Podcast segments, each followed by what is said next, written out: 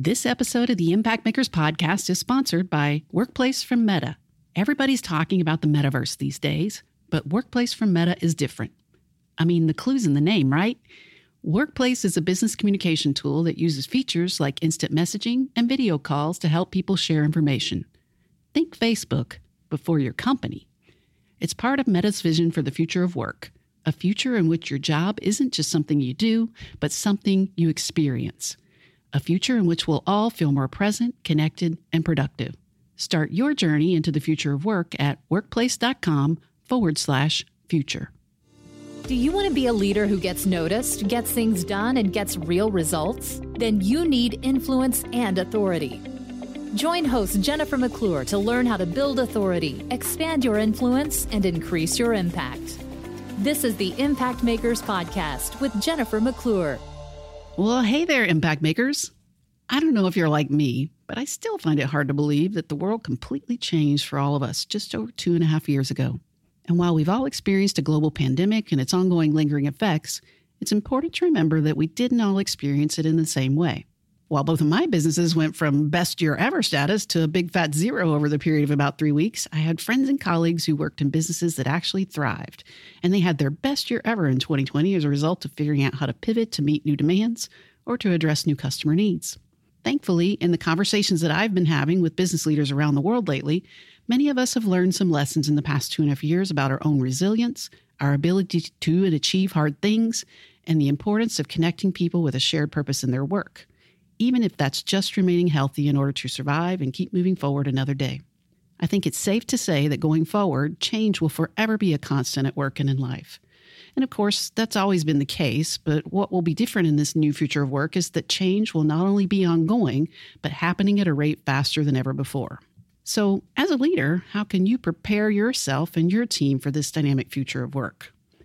One step that I encourage you to take, if you haven't already done so, is to review what went right and what went wrong in terms of how your team or your organization responded post March 11, 2020, when the global pandemic was officially declared.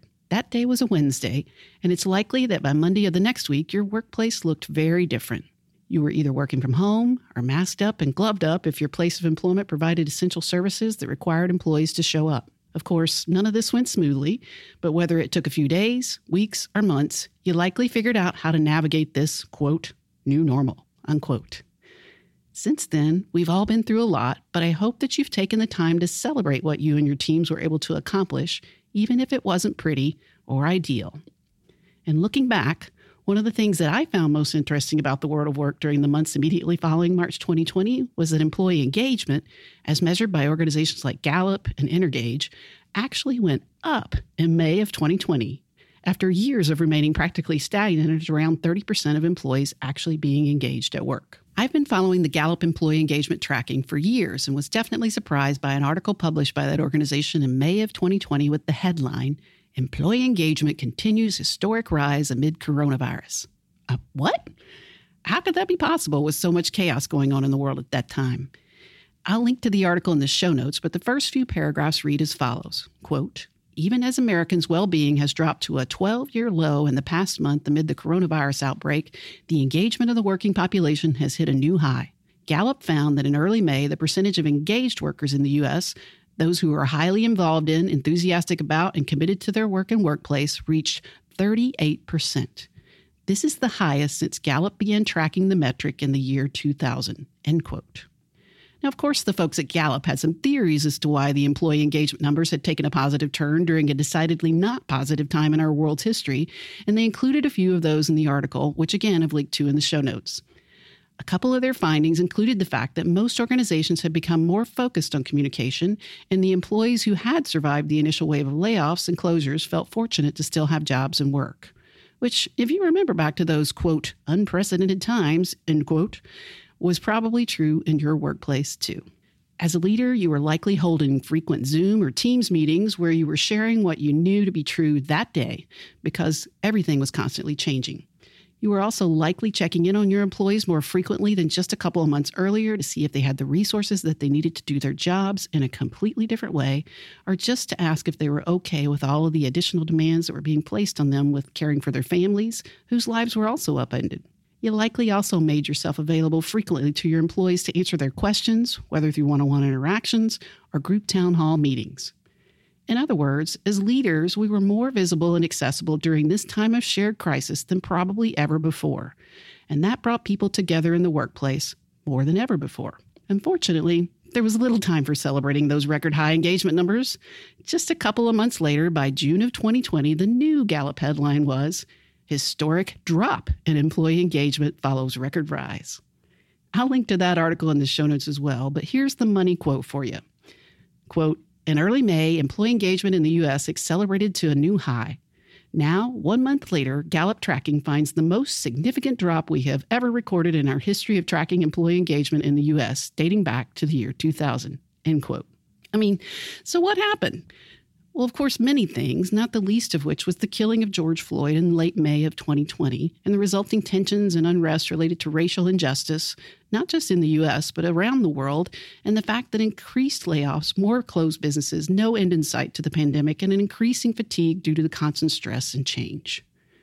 Which also meant that as leaders, we were communicating less than we were in the beginning months of the pandemic, and that made a difference for our employees. So maybe you had a similar experience in your workplace as reflected by the Gallup poll numbers, where everyone came together at the beginning of the pandemic, leadership was more visible and communicated more, and everyone was working together to make sure that people were safe and had what they needed. Then, after a few months, that energy dissipated and people settled into new familiar routines with less communication and less frequent check ins. Or maybe your experience was completely the opposite. There's certainly room for us all. But I do think that there are some great takeaways for leaders related to the employee engagement tracking by Gallup during the early months of the pandemic and in subsequent months. They've been tracking these same numbers since the year 2000, which makes it a pretty reliable and consistent measure. So, by digging a little deeper into why the numbers move so dramatically up and then historically down in just a few short months, we can identify several ways to create your biggest impact as a leader. To make this doable for you, I'll suggest two action steps that you can implement immediately to make a positive impact and likely affect the engagement levels of your team. Action step number one ensure that you're visible and accessible to your team, whether they all work in an office with you, or work outside of the office, or there's a mix remote and hybrid work environments actually require more of leaders to initiate conversations since there's less opportunity for hallway conversations, for those meetings that happen after the meetings, or the occasional drop in the office to ask a quick question. It's important to think beyond your weekly or monthly team meetings and to look for ways to check in on your people individually. Yep, even if you have a large team. How long has it been since you've asked each of your team members how they're doing? How they're really doing, and ask them if there's anything that they need that could help them in doing their job or even in their life. That one question can go a long way towards creating more connection and engagement for your employees with their work. While there's certainly many definitions of employee engagement, I've personally always defined it as whether or not an employee feels like the work that they personally do matters. In other words, they feel that the work that they do is important and their boss acknowledges and appreciates the work that they do. I mean, we all have bad days at work, but if I feel that my work is an important part of the reason our company or organization exists, and if I don't show up or my work doesn't get done, it will make a big difference, then I can push through the bad days because I'm focused on the bigger picture.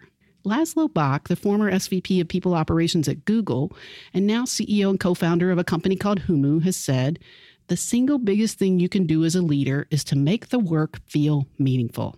And I couldn't agree more. Action step number two challenge yourself to recognize and appreciate your team members more often. I know you think you're doing a great job of that already. I mean, most of us do, but most of us are wrong. In an early 2022 poll of 2,000 Americans, all of whom who have either been working in some capacity over the last five years or currently searching for a new job, a company called Bonusly found that 63% of workers feel unappreciated by their employer on a daily basis. 59% of people felt that they have never had a boss who truly appreciates their work. And 29% said they'd willingly give up a week's worth of pay for more recognition from their employer. I know you're different, and I hope that you are, but the majority of us can and should do better. Early in my leadership journey, one of my employees took the time to give me some valuable feedback when turning in her resignation. She told me that she was leaving because she didn't feel like I knew what she did in her day to day work. After being initially confused by that statement, I mean, I assigned her the work, so I assumed that meant that I would know what she was doing. I asked her to tell me more. And it turns out that what she really meant was that she didn't feel appreciated for the work that she was doing. At that time, my leadership style was similar to how I personally like to be managed by my boss. Once we agree on what needs to be accomplished, you can leave me alone and I'll get it done. If I need you, I know where to find you. Thankfully, this person took the time to teach me a valuable lesson as a leader. Not everyone wants to be managed like me, and everyone, even people like me, wants to feel valued and appreciated. As a result of our conversation, I set a goal to become much more intentional about showing appreciation for those on my team, asking them about the projects they were working on, and offering my support, even if they didn't ask. In fact, I put time blocks on my calendar to connect with each of my employees for this reason at least once per week to ensure that it got done. Make a plan to recognize and appreciate your people. Schedule it. Get it done. I hope that this short episode has given you some food for thought as a leader, and I'd like to challenge you to take two action steps that I've suggested. A lot has happened in our lives and in the workplace over the past couple of years, but you're an impact maker, and I believe you can make a difference. I'll see you here next week where we'll discuss more ways that you can create a positive impact at work and in the lives of those that you lead and serve. Bye for now. It's time for you to get noticed, create change, and grow your influence. Don't waste any time. Subscribe to this podcast and help us get the word out by leaving a review.